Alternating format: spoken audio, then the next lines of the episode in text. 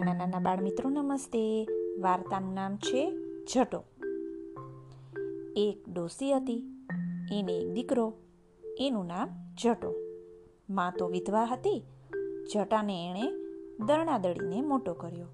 જટો તો હવે સોળ વર્ષનો થઈ ગયો. માં કહે, જટા, હવે તો ક્યાંક કમાવા જા.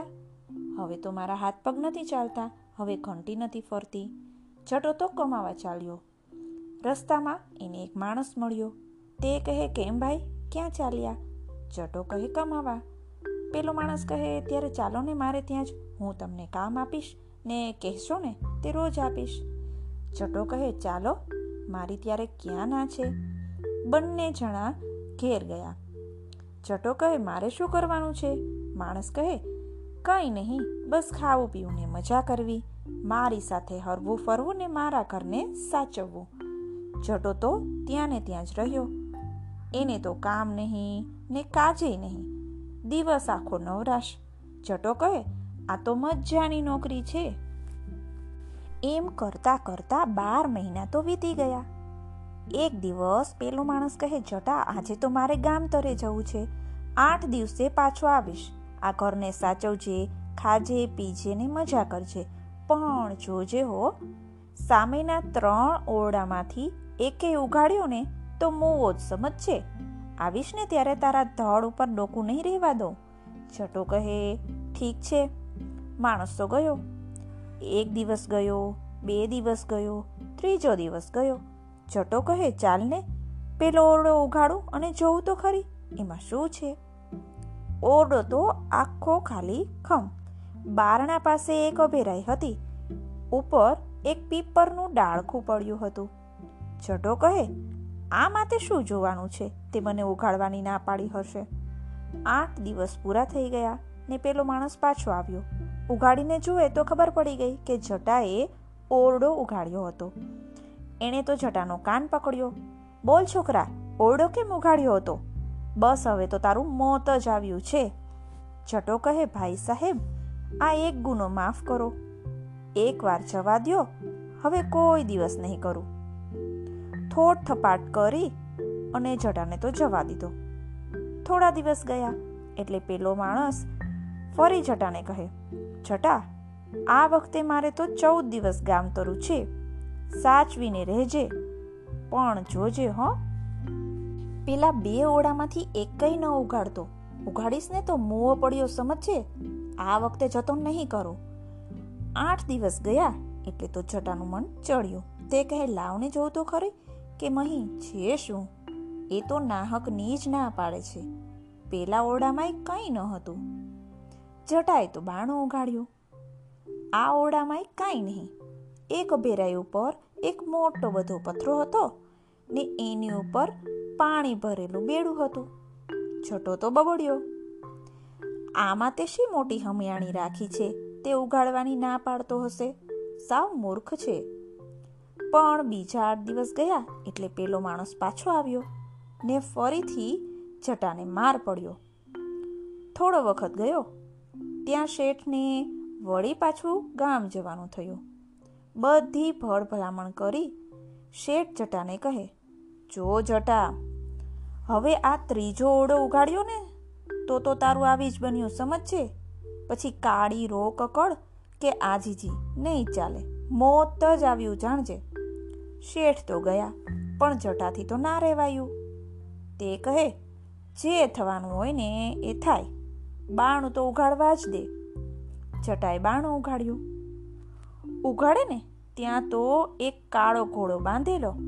ઘોડા આગળ ગમાણમાં ઘાસને બદલે સળગતા કોલસા હતા ને ખળનો પૂડો પૂંછડે બાંધ્યો હતો. જટાને તો આ જોઈને ભારે નવાઈ લાગી. એણે ઘોડાની દયા આવી. પૂંછડેથી ઘાસ છોડી એને ઘોડાને નાખ્યું. ત્યાં તો ઘોડો ખાખરીને બોલ્યો, છોકરા, ઠીક થયું કે તે આ ઓરડો ઉગાડ્યો. આ આપણું શેઠ ખૂબ લૂચો છે. મને અહીં પૂરી રાખ્યો છે ને ખાવાનું આપતો નથી.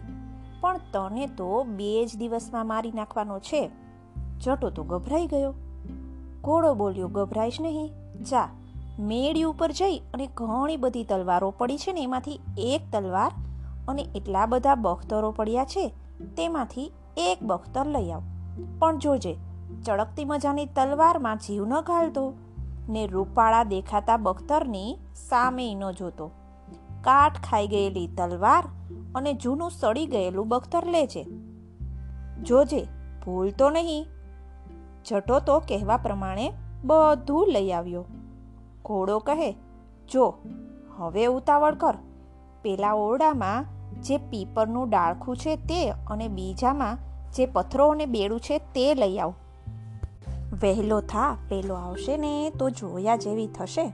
બેઉ મુઆ પડ્યા જ જાણજે. પલકારામાં છટો બધું લઈ આવ્યો. સટ દેટોક ઘોડા ઉપર પલાણ્યો.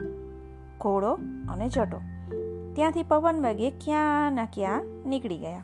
પણ ત્યાં તો ઘોડાએ કહ્યું, જટા, જો તો ખરો, મને કંઈક સંભળાય છે. ચારે કોર બરાબર જો. જોઈ જો, જઈ, કાંઈ દેખાય છે? જટો કહે, એ પણ એ દૂરનો મોટો જબરો, વંટોળ્યો ને ટોળા બંધ માણસો આવે છે. એવા તો બિહામણા લાગે છે કે બસ. ઘોડો કહે, હમ, પેલાને બધી ખબર પડી ગઈ, લાગે છે? એ જ આપણી પાસે આવે છે. એ બિહામણા બધા એના નોકર છે, પણ ફિકર નહીં. એને પહોંચવા નહીં દઉં. જો, આ પીપળનું ડાળખું નીચે નાખી દે. જ્યાં પીપળનું ડાળખું નીચે પડ્યું, ત્યાં તો તે ઠેકાણે એક મોટું ગીત જંગલ ઉગી નીકળ્યું. દિવસે પણ સૂરજનો તડકો ન પડે ને એવું જંગલ મોટું. હવે પેલો શેઠ અને એના નોકરો એ જંગલ કાપવા લાગ્યા. હવે જંગલ કપાય, ન કપાય, ત્યાં તો ઘોડો ક્યાંયનો ક્યાંય પહોંચી ગયો. પણ થોડી વાર થઈ, ત્યાં ફરી ઘોડાએ કહ્યું, જટા, જોતો ખરો? મને તો કંઈક વાસે આવતું હોય ને એમ લાગે છે. જટો કહે, હા હા, એ પણ એ દોડ્યો આવે છે અને મોટું ટોળું લાવ્યો છે. ઘોડો કહે, જો, હવે પેલો પથરો ફેંક. જોજે પથરો ફેંકતા તું પડી ન જતો. જટાએ તો પથરો ફેંક્યો. ત્યાં જ એમાંથી મોટો ડુંગર થઈ ગયો. શેઠ તો દાંત કચકચાવા લાગ્યો, પણ કરે શું?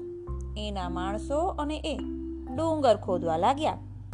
એટલામાં તો ઘોડો ક્યાંય નો ક્યાંય નીકળી ગયો. પણ થોડી વાર થઈ, ત્યાં તો પાછા શેઠ અને ન કરો, પાછળ ને પાછળ. ઘોડો કહે, માર્યા ગયા, આ તો સાવ નજીક આવી ગયા છે. હરકત નહીં. જો આ પાણીનું બેડું છે એ નીચે ઠારવી દે.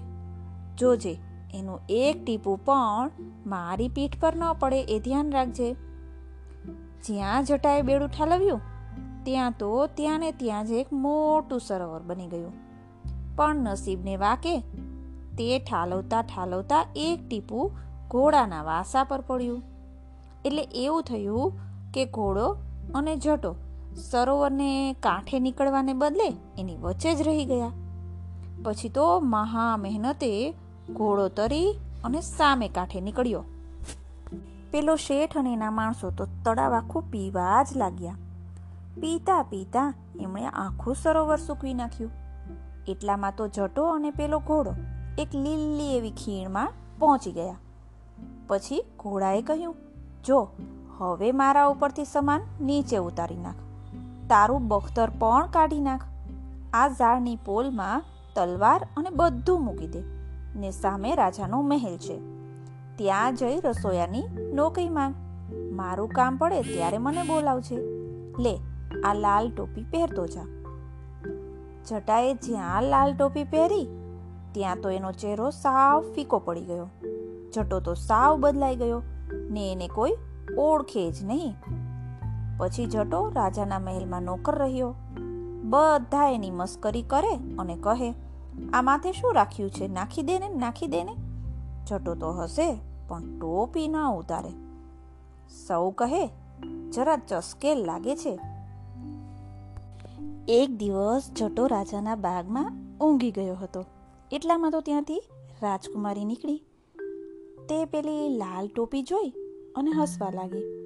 હળવેક દેને એણે લાલ ટોપી ઉતારી, ત્યાં તો એક રૂડો રૂપાળો જુવાન છોકરો. રાજકુમારી તો તેના ઉપર મોહિત થઈ ગઈ. જટાને એને સારા કપડાં આપ્યા, ખાવાનું આપ્યું, પોતાની પાસે જ રાખ્યો. બીજા નોકરોને જટાની અદેખાઈ આવી. એમણે જઈ બધી વાત રાજાને કહી. રાજા તો ખૂબ જ ખીજાયો. એણે તો જટાને પકડી, એક ઊંચો મિનારો હતો ને, એમાં પૂરી દીધો. કુંવરી તો ઘણી રોઈ, પણ રાજાએ માન્યું જ નહીં. ઘણો વખત ચાલ્યો ગયો. એકવાર એ રાજાને બીજા રાજા સાથે લડાઈ થઈ ગઈ. રાજા તો લડવા ચાલ્યો. જટાએ કહેવરાવ્યું, મને લડવા લેતા જાઓ. તમને ગમે ને, તો ભલે ને મને સડેલું બખ્તર, કટાઈ ગયેલી તલવાર ને લંગડું ઘોડું આપજો. બધા કહે, આપો ને, એને એવું બધું આપો. જોઈએ તો ખરા કે ભાઈ શું કરે છે? રાજા કહે, ઠીક છે. જટાને એને ઘોડું આપ્યું. એના ત્રણ પગ રાંટા ને ચોથો વાસે ઢસડાય. તલવારનું કાંતું તો એવું ને કે ત્રણસો વર્ષ જૂનું. બખ્તરની તો વાત શી કરવી. લશ્કર તો ઉપડ્યું. જટાભાઈનું ઘોડું કેમે કરીને ચાલે જ નહીં. ડચકારા કરી કરી થાક્યા. ઘણા ચાબખા માર્યા, ઘણી એડીઓ મારી. પણ ઘોડું તો કેમે કરીને ચાલે નહીં. બધા મસ્કરી કરતા જાય. ને પાસે થઈને ચાલતા જાય એમ કરતા કરતા જટો પેલા ઝાડ પાસે આવ્યો. ચટ દેતો ઘોડેથી ઉતર્યો, બખ્તર બદલી નાખ્યું. કાતું ફેંકી દઈ પેલી પોતાની તલવાર લીધી અને પોતાના ઘોડાને બોલાવ્યો. ત્યાં તો ઘોડો તૈયાર જ હતો. જટો બેસી ગયો ઘોડા ઉપર અને ઘોડો મારી મૂક્યો. લડાઈ તો જામી હતી, દુશ્મનો બળવાન હતા. રાજાના હજારો માણસોનો એને કાણ કાઢી નાખ્યો હતો. ત્યાં તો જટો પહોંચ્યો. બંને રાજા સામસામા લડતા હતા. ભેટમ ભેટા થઈ ગયા. તલવારની ઝપાઝપી ચાલતી હતી. સટાના રાજા ઉપર સખત ઘા આવ્યો. ઘા એવો હતો ને કે જો કોઈ ન ઝીલે ને તો રાજા ભસ દઈને હેઠો પડે. પણ ત્યાં તો જટાએ ઘોડો કુદાવ્યો ને એક ઝાટકે દુશ્મનની તલવારના બે કટકા ઝપો ઝપ દુશ્મનના માણસોને કાપી નાખ્યા. આખા લશ્કરમાં જટો જટો થઈ રહ્યો. રાજા જટા ઉપર ખૂબ ખુશ ખુશ થઈ ગયો. રાજાએ તો પોતાની કુંવરીને પરણાવી અને અડધો રાજપાટ જટાને આપી દીધું. જટો તો ખુશ થતો થતો પોતાના ઘોડા પાસે આવ્યો. જઈને કહે શાબાસ મારા દોસ્ત, આ બધું તારે પ્રતાપે છે. ઘોડો કહે, જો ભાઈ, હવે તું મારું એક કામ કર. આ તારી તલવારથી મારું ડોકું ઉડાવી દે. જટો કહે, શું? શું બોલ્યો? એ મારાથી નહીં બન્યો ઘોડો કહે, જો, તું મને ખરેખર ચાહતો હોય ને, તો તારે એમ જ કરવું પડશે. જટો કહે, શું? તે મને રાજપાટ ને રાજકુંવરી અપાવી. તેનો હું આવો બદલો આપું. ઘોડો કહે, જો તું મારું ભલું ચાહતો હોય ને, તો એમ જ કર. મેં તારી સેવા બજાવી છે. મારી આટલી સેવા હવે તું કર. જટાએ વિચાર્યું કે ઘોડો કહે છે તેમ કરવામાં કંઈક કારણ હશે. એણે તો ઝટ કરતી તલવાર ઉપાડી ને ઘોડાનું ડોકું ઉડાવી દીધું. પણ ત્યાં તો જટાની સામે એક સુંદર રાજકુમાર ખડો થઈ ગયો. રાજકુંવર કહે, જટા, હું એ જ પેલો ઘોડો છું. ચમકતો નહીં. પેલા શેઠે મને જાદુ કરીને ઘોડો બનાવ્યો હતો. આજે હું પાછો રાજકુંવર થયો છું. પછી તો બંને જણા મિત્રો થઈને રહ્યા. જટાએ પોતાની માને તેડાવી લીધી અને પછી સૌએ ખાધું પીધું ને રાજ કર્યું.